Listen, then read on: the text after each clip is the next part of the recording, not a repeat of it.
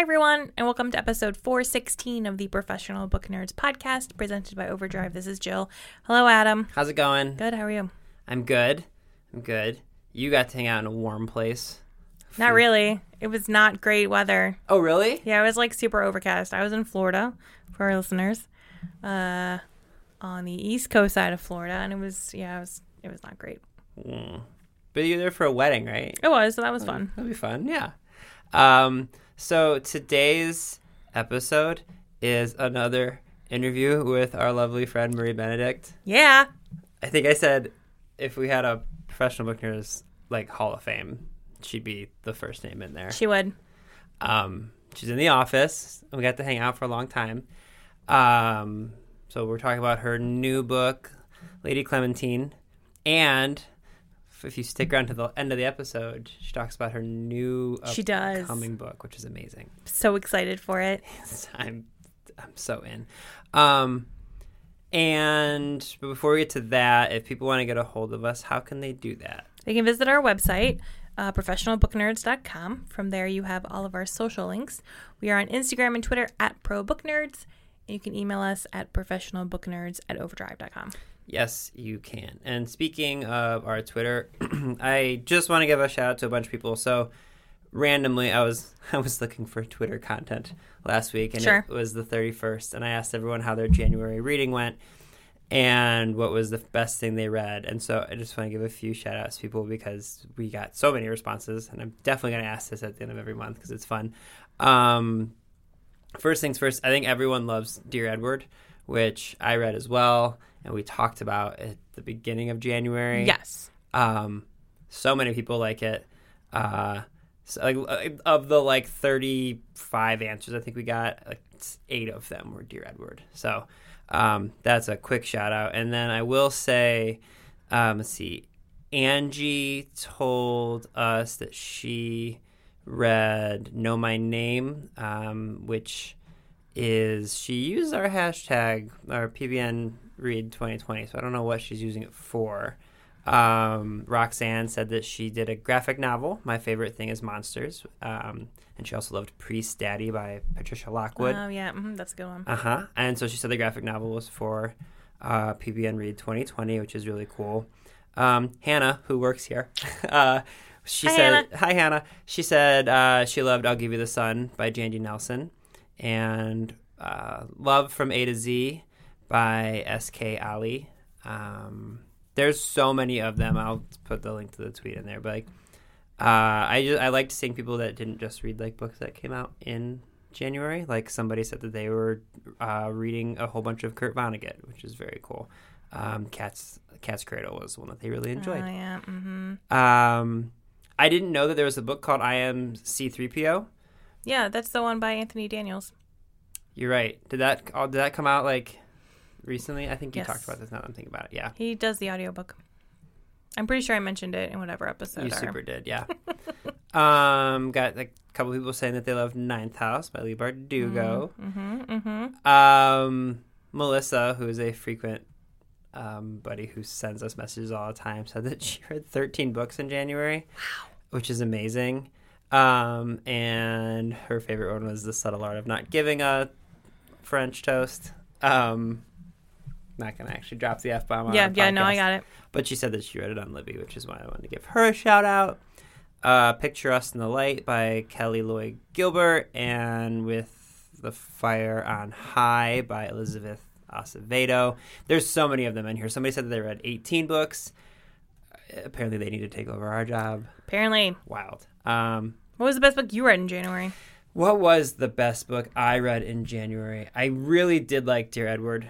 Um, I it's it's a bit depressing, but it's really really good. Um, I mean, it's about a kid who surprise survives a plane crash. So, um, yeah, I think the best thing I was is two for upcoming episodes: The Glass Hotel by Emily St. John Mandel, which comes out in March, which was just amazing. She wrote Station Eleven. And then um, there's a book called Kent State coming out by Deborah Wiles, and it's to celebrate the 50th anniversary of everything that happened in Kent. And as I think I mentioned previously, both my parents were there when it happened, so that one was so the way that it's written is amazing. So, what about you? What best thing you read? Uh, it's a toss up between Nickel Boys by Colson Whitehead and Little Fires Everywhere by Celeste Ng. If you right. were listening a couple weeks ago, there was like one book I could not remember that I was reading. It was Little Fires Everywhere.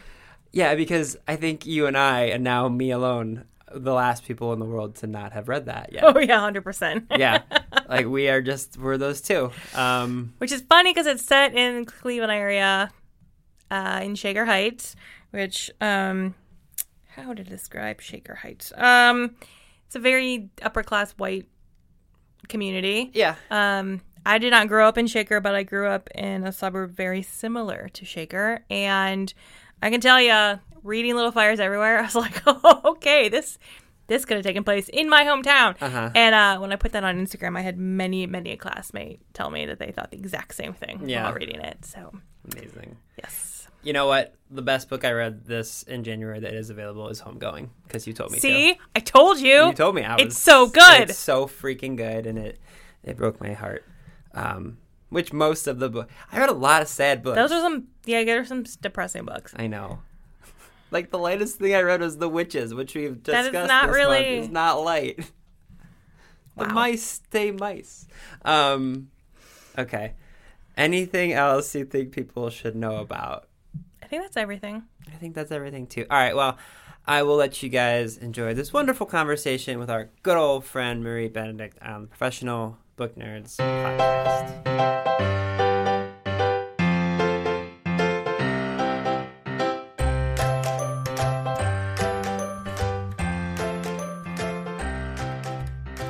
Hey everybody, it's Adam and Jill, and we are super excited because we are joined once again by New York Times best-selling author of The Other Einstein, The Only Woman in the Room, and Carnegie's Maid, and her latest novel, which is out now, Lady Clementine, Marie Benedict, who, if we had like a Professional Book Nerds Hall of Fame, you would be like 1A with a bullet. I'd be so excited to be on that. That's true. This is your I would love that. fourth time on the show, we decided. You guys are so nice to not be sick of me after four times. no, we don't see you enough. Anytime. Why would we be sick of you? You have to ask. Just ask. I'm just like literally. It's practically like I live in the Yeah. neighborhood. Well, I was just gonna say this. You're definitely the only person. I I don't know that anyone's been on four times other than you. First off, and I That's probably true. definitely don't think anyone's been in the office more than not. once. You. I, I'm like a regular here. I feel like You are. you're regular here. We were just talking. I'm gonna see you at ALA literally in a I'm week.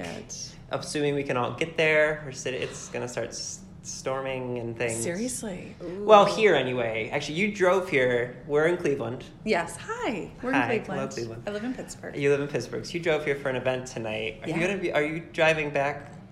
I am tonight. Ooh, Okay. have fun. Uh oh. What's It's the forecast? snow.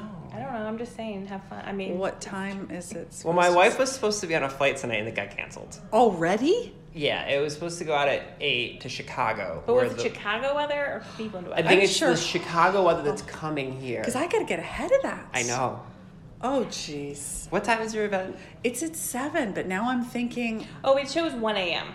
Oh, you'll be fine. oh, You should be Sorry, I just scared you for no reason. oh my god. It's overnight, but according to my app, it's 1 a.m. It starts snowing. But I wonder why the Chicago flight. I think it's already bad there. Okay. And all there right. should be flying Hopefully it doesn't it. like hasten its way. Mm. Well, yeah, and that's coming Also this true. way, and she's flying out tomorrow morning now, and I'm like, well, that flight's not gonna happen. That doesn't make any I'm looking sense. forward to waiting, being my wife's chauffeur, waiting to drop her off at the airport all day tomorrow. It's gonna be That really sounds fun. awesome. As you constantly check apps on flights. Yep. It's gonna be so much And fun. weather. Accurate. Anyway, you wrote another book. Speaking of wives, wives. Speaking of wives, we got a we got a wife here on our hands. We got Clementine Churchill, right? we yeah, do. I, I mean, you're the one who you just asked wrote us. it. Yeah, we read it. You We know it. what your book's about. yeah. What's it about? What's well, she all about? Well, you guys have heard of this. I hope you've heard of him. He's this English politician, not super well known, but you guys are well read. His name is Winston. I think I've heard of Churchill? him. I think. Yeah. You know, kind of a well known political figure from World War II. Yeah, it's about his wife, Clementine, not Clementine. Clementine. Clementine. This whole I read the whole book saying Clementine. In your head. I I know was it. calling her an orange. I thought it was Clementine too until I was, of course, doing my research. You know, I love my research. And part of the way through, I learned that she was giving a speech to a bunch of American soldiers, and they were singing, of course, My Darling Clementine to her, as might also ring your head. And she's like, Excuse me, that's a great song, but it, my name doesn't rhyme with Valentine, all the other. Yeah. Oh my god. Right, it's Clementine. Huh. My darling British. Clementine doesn't have the same. I know, it doesn't have the same punch, does Yeah. it? But she was, as with all my ladies, she was amazing. She was an amazing person. Powerful. she what i liked about her story is like super early on i, f- I feel like the through line of all of the ladies that you discuss is one they are just extremely smart they're extremely extremely smart Yeah. um, but she i liked like early on in the book and of course that made it therefore early on in her life Right. tracking how these things work We, we got a couple decades going on. she yeah but i love that she basically early on was like i want to be a part of all of this Right. She just plunged right in. It was amazing. So she, you know, I always like to describe her as, you know, there's that awful adage behind every great man is a great woman, which mm-hmm. is one of my, I really dislike that. Yes. Really dislike it. But she was not behind anybody. She was right, she was a partner. She was right there next to him. She was in front of him. She was dragging him along half the time. She really shou- helped shoulder the mantle of leadership with him. Um, but because her time period wouldn't allow her to kind of rise up and have any political power, she had to do it behind the scenes. And she did do it. You know, one of the reasons I wrote the book is because I read this quote early on that his Winston, that political guy we're talking about, um, Winston Churchill's chief of staff, General Pug Ismay, who was That's that's a great name. Pug Ismay. I'm sure that was his given name because Sure. every mother names their child Pug. It's really good. It's a good sign for the future. Um, Pug, who was at Winston's side throughout World War II, is quoted as saying, and I love this without Clementine Churchill, the history of Winston Churchill and the history of the world would have been a very different story. Oh that's really good Is that great? I'm like, here's somebody who who was on the inside. There are not, not that many people who were that close Sure. to the center of action. Mm-hmm. And he knows that not only was she like a force to be reckoned with, that she made an enormous impact. I just love that. there's so much like she does all the reading of all of the Speeches. like all the speeches not only that but like all of the what i can only imagine super dry materials like for parliament to like stay up Mm-hmm. Exactly. on everything yeah she was again like with all the ladies right like she didn't get this, this credit but just everything i don't know it just struck me how he i did appreciate the relationship like obviously there's ups Yeah. and downs but i appreciated where he kind of always was like okay help like Right. Yeah, what's what's amazing about like what's amazing about their relationship, which is so different than say the relationship in the other Einstein, which was Mhm. about Albert Einstein's first wife, is that he at the beginning, like Albert, he invites her into his world, right? They kind of connect right from the start over this passion for politics. The beginning, passion for liberal politics, the women's right to vote, um, sort of humanitarian issues, and that. Well, that changes over time. He invites her in, and she goes for it 100% and she carves out this really big role for herself and that no matter what variations in politics they have over the years because he goes back to being a conservative she's never a conservative she's always a liberal which i think is interesting i mean you have a marriage of two people with very different political views in some ways and yet they still make, maintain that partnership throughout. Mm. And he always said of her he thought that she was the noblest person he'd ever met. And as a result, he always looked to her for guidance, no matter what was going on. You know, whether he's just a parliamentarian or Lord Admiral or Home Secretary like he was in the First World War, whether he's totally out of power like he was in those wilderness years in the mm-hmm. 1930s, whether he's Lord Admiral all over again and Prime Minister as he is in World War II, she's filling the same core role, you know, of advising, guiding on policy, helping him with staff matters, which, as you can imagine, he was atrocious with. speech writing, which he always really relied on her. Um, she listened to all his speech, vetted them. But as I kind of feel like with each role, she created more mm-hmm. responsibilities for mm-hmm. herself. And she didn't invite anybody. She didn't wait for anybody to invite her. Right. She was just like, this needs to be fixed. Yeah. This is a hot mess, you know? Just like something, not that it's small, but, you know, take the, the air raid shelter situation during mm-hmm. World War II. I mean, her, her people, and again, it all kind of goes back to her core values, you know? Her people, the working class people of London, were being bombed 10 to 14 hours a night. They were, li- for months, they were living in if you were wealthy, you might have your own air raid shelter, but Mm-hmm. otherwise, you're sleeping on the railroad track, the tracks, and the underground. There's no toilets, no beds, there's nothing. It's like she can just see disease outbreak all over the place, and everybody else is concerned with the war. Mm-hmm. They're not really as concerned as they should be with what's happening on the ground with the people. And she's like, "Okay, let's fix this. Let's take care of that." And that's just like one tiny example of Yeah. so many things that she Well, had a hand in. Even in that particular example, I remember this might be something that you wrote in, maybe something that you found, but like they they go up to the top of their building and they're like standing there and like they hear the sirens and like Winston's just kind of looking out and even that in one moment she's like, "Hey, Right.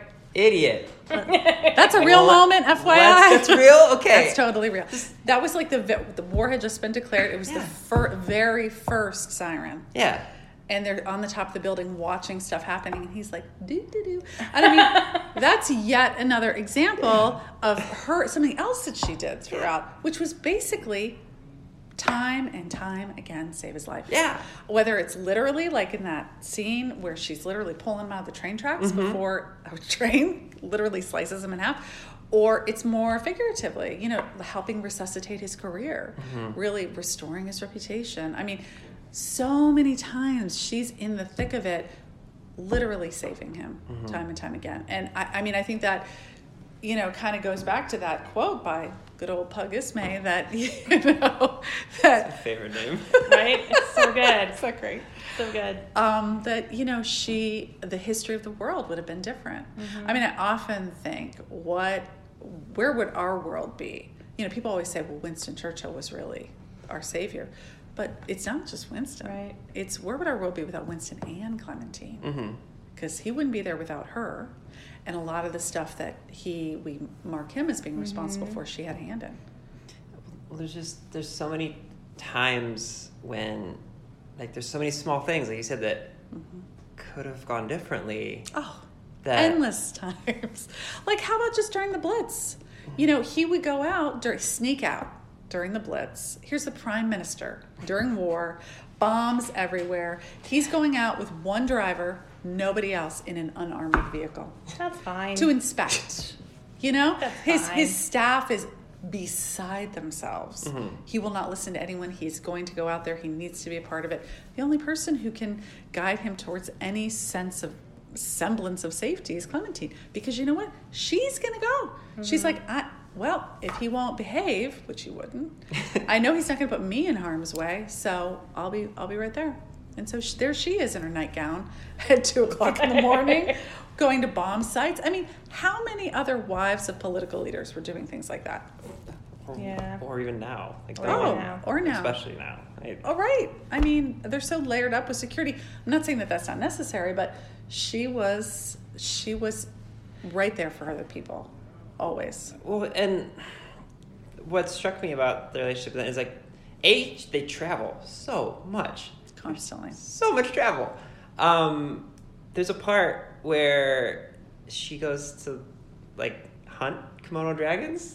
Oh yeah, that was her escape from her husband. Actually. Yeah, I yeah, I was just I gonna mean, say. Those were You know. some dark days, Well- and the Komodo dragons looked pretty good. Yeah, I, I was gonna say, do you want to spend another minute with this man who's Spiraling out of control. or yeah, Your target practice. He needs 16 baths a day Yeah. at precise intervals. yeah. He needs a bathtub large enough to do a somersault in. I mean, it's crazy what she's managing. Yeah.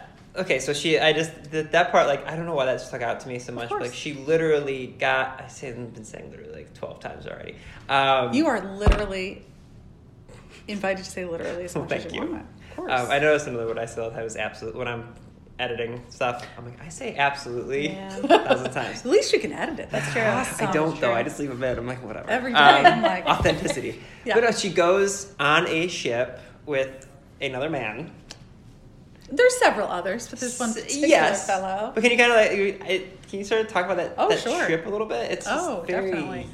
It's very real. I mean, like I said, I, I'm here to excavate important women from the past Mm-hmm. and bring out their contributions and their modern day struggles. But it's not just all rosiness because real people are complex and they have some downsides.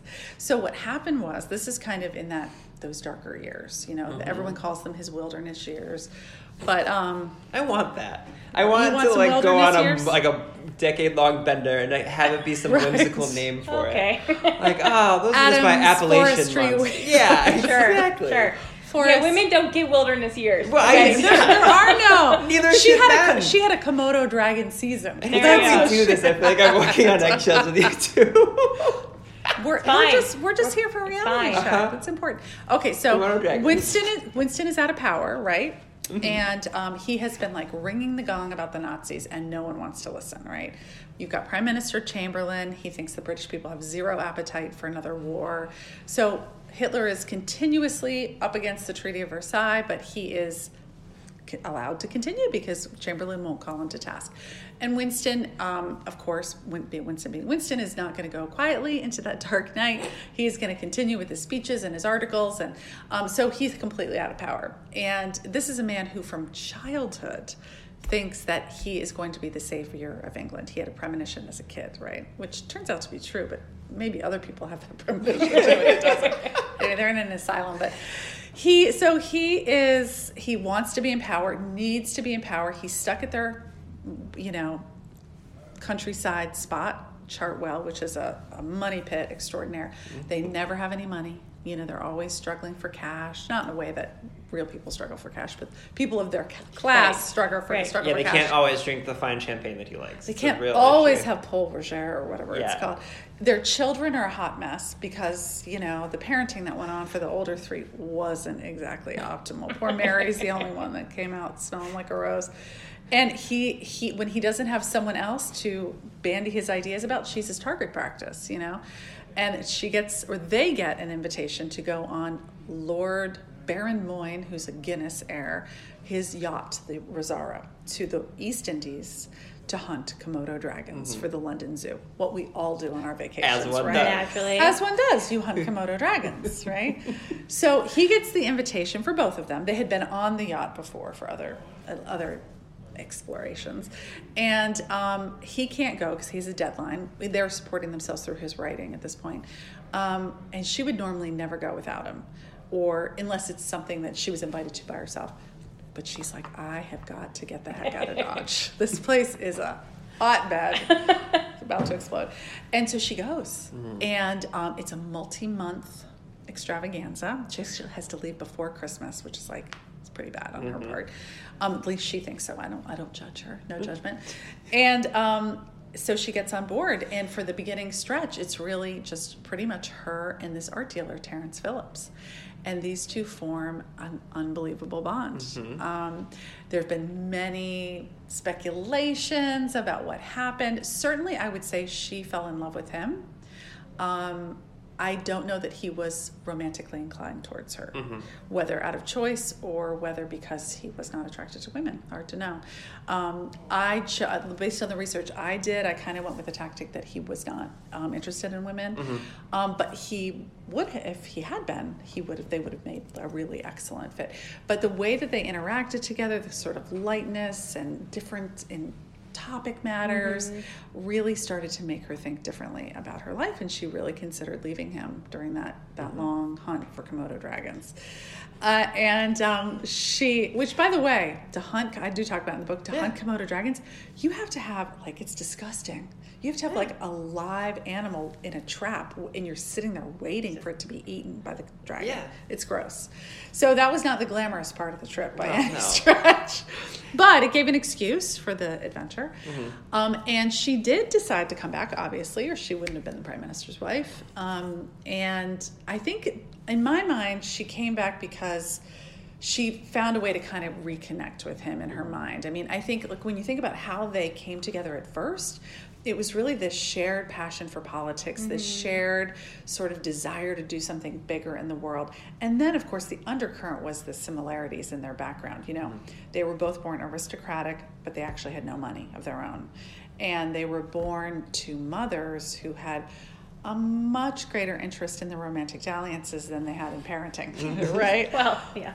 As you would at that Sure, time. of course. So you know they they really had so many similarities, and as the years progressed, and he switched political parties, he was out of power. The things that kind of knitted them together and gave her a sense of purpose had sort of started to fall away um, right before this trip. And I think when she came back, she kind of committed um, to him and to their family, but also this is sort of when Chartwell really became their their home became the pub for the pub. Listen to me, is that English? That's extremely English. yeah, uh, very like what is it like Freudian slip? An Yeah, English Freudian slip. it it came a- to hub. It might have also Might have been a been a pub. pub. There was I a mean, lot of drinking yeah, that went on there. say, fair amount of alcohol. I don't think they had like a tap, but you know, if you like champagne, Yeah, well, that yeah. was happening pretty much twenty four seven, um, as one does when you Yeah. have champagne with breakfast.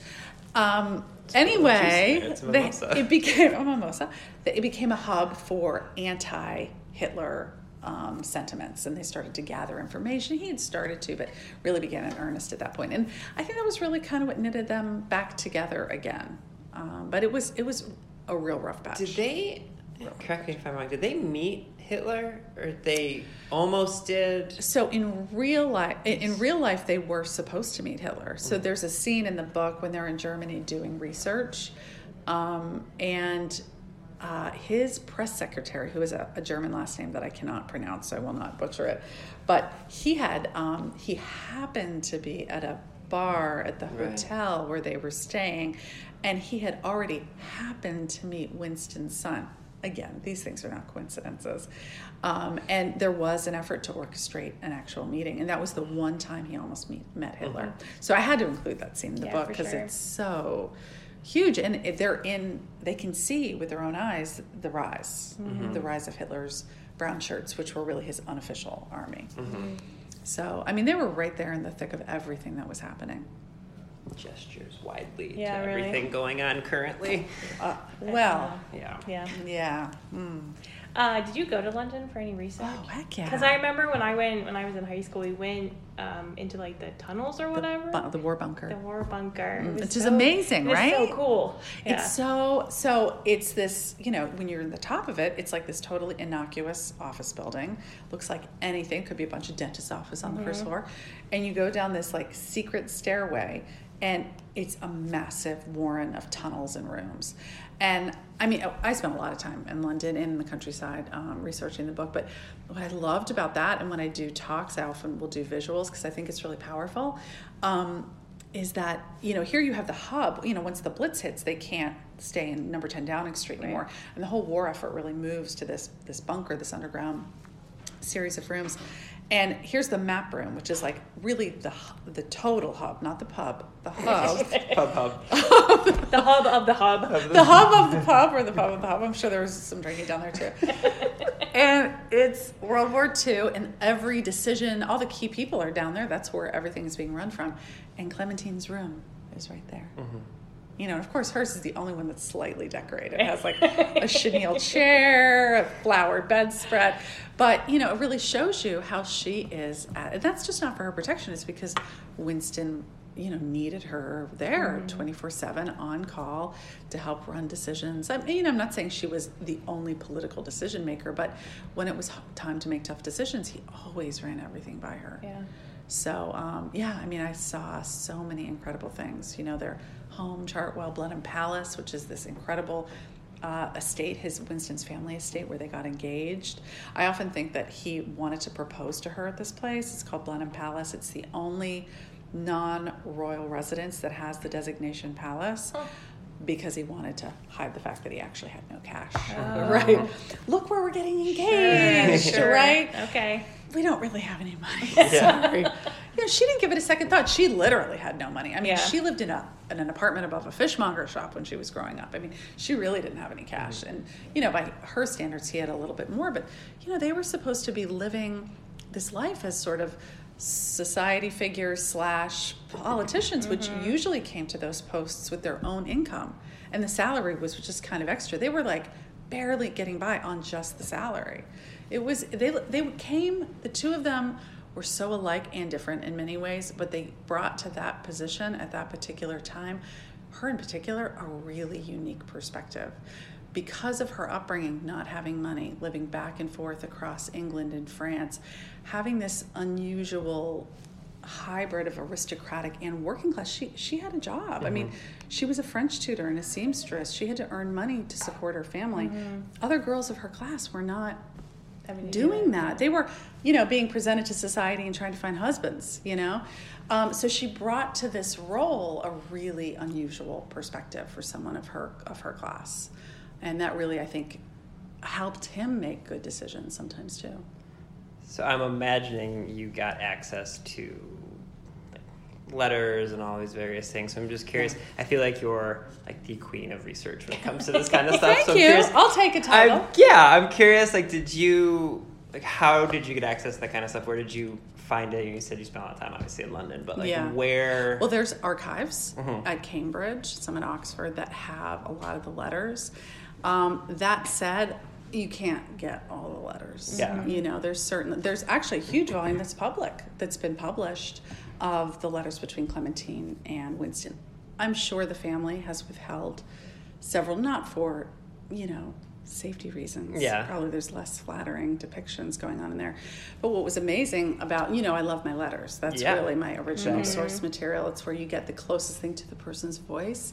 And I was lucky with here that there were so many because Winston and Clementine wrote to each other constantly. And it wasn't only because they traveled and traveled separately a lot, but because they kept such different hours.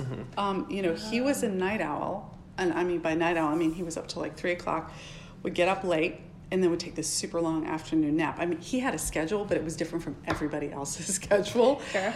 Um, and she liked to go to bed early, and she got up early. So they were they would eat some meals together, not breakfast. They had lunch and dinner together. Some days, not every day, but they were always leaving notes to each other, even when they were in the same house for extended periods. And a lot of those notes were kept as well. Mm-hmm. So you have an incredible record of their lives, not just when they're apart, but when they're together Yeah. too, which is so unusual. And it's in those letters that you can really see, just like with Malay of America, that the language that these two speak isn't just, you know, the language of housekeeping and mm-hmm. affection, although there are some really cute little illustrations. They called it called each other cat and pug. Yep. And I highly recommend for people who are interested, they would write little I mean, they would describe each other as this cat or pug. And- Yeah. And, then they would draw pictures as a cat or a pug. It's really kind of cute in its own way. But and it really makes them very human. I mean, here's this like blunderbuss of a man with a cigar and Mm-hmm. a hat sloppily, you know, and they really had this I wish everyone could see your pantomimes. This is an audio visual, but you just had the best like. I mean, good. I think we know. We Mhm. know. But um, the letters, what they're really talking about in a lot of the letters, aside from family stuff, is pol- political stuff. They're talking about she's advising him. She's telling him, "Hey, there's a great letter from World War II, um, in which she she basically says."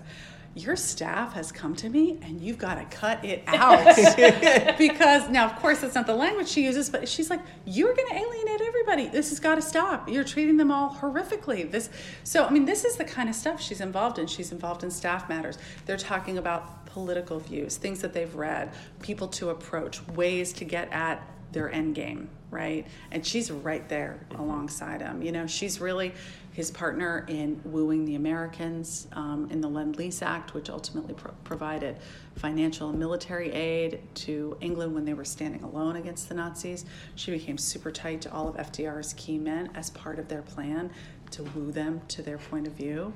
I mean, that wasn't just her and Harry Hopkins becoming BFFs. There was a there was a purpose to that. Same with her and Eleanor becoming friends. Um, Eleanor Roosevelt, which they did, they did become friends. But I have to say, the one thing that I couldn't really reference in the book is copyright laws, which I, I invite anybody who's who's interested. I referenced the fact of it, but I couldn't quote from the letter.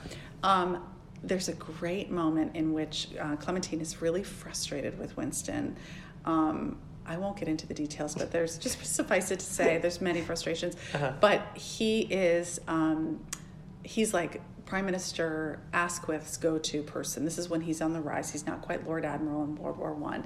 She's his political partner, but Asquith's um, daughter has like a crush on Winston, and she doesn't like them to be together. It's a whole thing. Anyway, he goes anyway Sure to is. some party he's not supposed to because Violet's going to be there. And um, there's this horrible letter in it's an op-ed piece in the Times in the London Times, basically saying why women sh- women shouldn't have the vote. Basically, that they're inferior creatures in every single way. And she decides she's so frustrated and powerless by her situation, she writes the most scathing, witty, unbelievable response to this op ed piece, which is published. And it basically is like, it takes it to his argument to the extreme and says, well, based on your argument, of course, women shouldn't really even exist. Yeah. And she really just takes it to task. In this letter, which you can access online, but yeah. I couldn't quote, um, is such a powerful, example of her her intellect, her her views, what she found important, and the fact that she was willing. I mean, her peers were not writing op-ed pieces mm-hmm. to the mm-hmm. Times, right? right? She's going to go to whatever lengths to really yeah. um, to take her make her viewpoint known. Maybe motivated a little bit by anger at being, you know, out of the mix. But um, she's just she was really an incredible person. You know, she was somebody who had this keen interest in politics, stymied by her time to mm-hmm. actually be a politician. She, at different points, was quoted as saying if she had lived in a different age, she would have been a politician mm-hmm. herself. She couldn't be. Mm-hmm. She was. Uh, she had a husband who believed in her, which I wish that wasn't necessary, but it was for the time. And because of that, she plunged into the political world and cobbled together actually an enormous amount of power for herself behind the scenes and rose up and took on projects that other that she thought were important but maybe weren't getting enough attention and didn't wait for people to invite her to do them just did them and really created um, a role of prime minister's wife that i don't think ever existed to that point and i highly doubt has ever existed since mm. Um, you know, I, they don't have in England a first lady like we do. The um, the wife of the prime minister is kind of an amorphous mm-hmm. role. Um, so I think she kind of took that vacuum and filled it with power. Mm-hmm. Um, and I don't know that other people since have quite done that same thing. Um, we always ask you like, what's you know, what do you hope people take away? But obviously, the takeaway from these are all kind of the same. It's like yeah. recognize these powerful women. So like. First, the first thing I want, this like one last thing I want to ask you: Do you have time to read books that aren't for research? Because you do like crazy? one of these a year. Like, I know, do you get to? Because between promotion, yeah, and writing. It's crazy. It's crazy. Am I crazy or what? I mean, you seem to have fun doing it. I do. I, I, wouldn't do it if I didn't love it. And I'm on a mission. You know yeah. what I mean? Yeah. I really feel like you know we need to do whatever we can to make sure that a variety of voices are being heard. Yeah. And if I do my job right, then maybe we'll have you know people will take kind of the the fresh lens that they're looking at history or a particular mm-hmm. woman in history and then they'll use that lens to look at other women and then maybe they'll look at our own time a yeah. little differently you know if if we know that women have always been capable of these things then why do we doubt that they can do them mm-hmm. now, right? So it's just one of those many, are the questions. Yes, those are the questions, and that's why I'm so happy that I have, you know, I've broad readership, and mm-hmm. for for the more people that read my books, the more people they'll start to look at the world mm-hmm. around us in the past a little bit differently. So that's really my mission. That's what I hope the takeaway is. But that actually wasn't your question, was it, Adam? Your question was, do I read? well, no, no, no, not do you read. I'll go off read. on my mission anytime. You have time to read, like okay so I'm going to confess something. Maybe I've told you guys this before, but I'll say it. Um, I am like a crazy fast reader. If I have been given any gift in my life, just from oh. childhood, I'm a crazy, crazy fast reader. Mm-hmm. That's how I do a book a year yeah. for mm-hmm. a book that involves an incredible amount of research because I can just process mm-hmm. it super fast. And that's why, yes, I do still read. Okay. And I listen, yeah. obviously. Oh, yeah. I'm a huge listener. Okay. I, and I love listening. I just listened to. I never thought I'd do it. Richard Powers, The Overstory. If you got, mm-hmm. I'm not. No. Oh my gosh! people need to read, listen to that. People. Come on, that was, and so many books like are met. Like right now, I'm listening to The Water Dancer by Ta-Nehisi Coates. yeah. I mean, wow, some of these books are meant to be listened to. Yeah. His like mastery of voices mm-hmm. and intonations bring the characters mm-hmm. alive in a way that would never happen on the page. So I listen, I read. I have you guys everywhere. I was just curious because I um, we both have work in progress books and we have to read for the podcast all the time. And I feel like all the Wait time. Wait a second, you're both writing books? Yes. Whoa, we'll, whoa, come back whoa, to that. We'll come back to that after we're not recording. I know about Jill, but I haven't heard we'll about talk Adam. About it. But like my point is, if I'm not ah. writing, if I'm reading, I feel guilty that I should be writing, and if I'm writing, I feel guilty that I should be reading for the podcast. So I imagine you probably feel the same way. As, I do, but okay. But here's the deal: whether this is for the podcast or not. I feel like in order to write, you need to be reading really good literature Right. at all times. Yeah. I mean, I really just I cannot often read in my genre. That's probably the biggest problem. This should not be on there, but it's No, hard. that's not. That's a very It's- common That's not. thing. Is yeah, it? yeah, Okay. that's Oh, very- yeah, that's that's a very common. and, and I will read, you know, I, I'm fortunate enough, a lot of people ask me to do blurbs for them Yeah. now, and I'll read those. And sometimes I will read somebody I really like, like I Mhm. really like Kate Quinn or Pam Jenoff, and I'll read their books.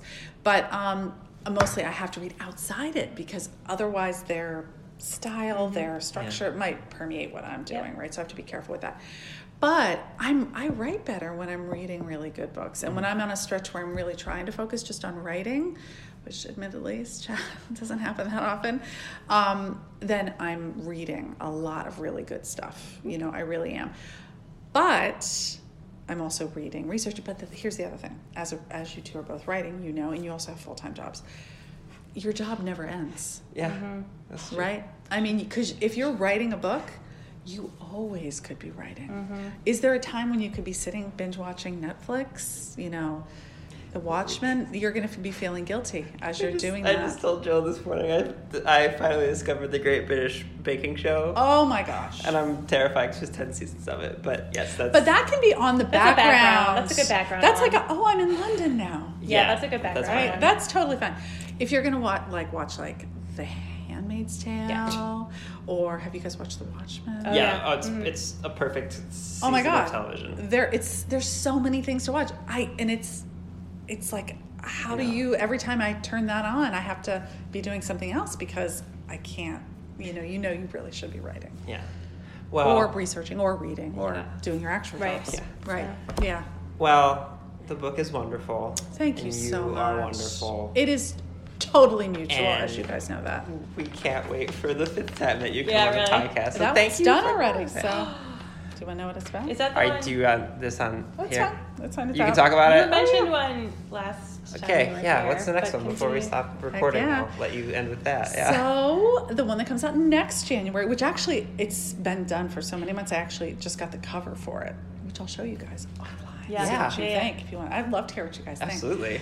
Um, so it's about Agatha Christie. Yeah, that's what I thought. That's you right. had mentioned Okay. it. Is it her missing like the week when she's missing? Yes. You mentioned that last time you were And here. I have had I have had so much fun writing that book. It's super fun. So I wrote it as so basically for those of you, I mean everyone knows Agatha Christie, right? She's If they listen to this podcast, they They do. probably- That- we're Right, talking or if you're a Comes up. person in the world, Yeah. you know Agatha Christie, right? She's the most successful author of all time. But not everybody knows that she actually disappeared in a situation torn from the pages of one Yep. of her own novels when she was a relatively young author, uh, right after her third book, who um, The Murder of Roger Ackroyd came out. And um, it was in crazy circumstances. She goes missing. Her car is found early the next morning, running on the side of a cliff her belongings strewn about. Um, the biggest manhunt in England's history is launched to try and find her, to no avail, until she just as mysteriously reappears on the 11th day. No one knows what really happened or why. People have made many suppositions over the mm-hmm. year. So the book, in many ways, is like all my books, you know, which I like to think of like my ladies as superheroes, and these are their origin stories, right? Sure.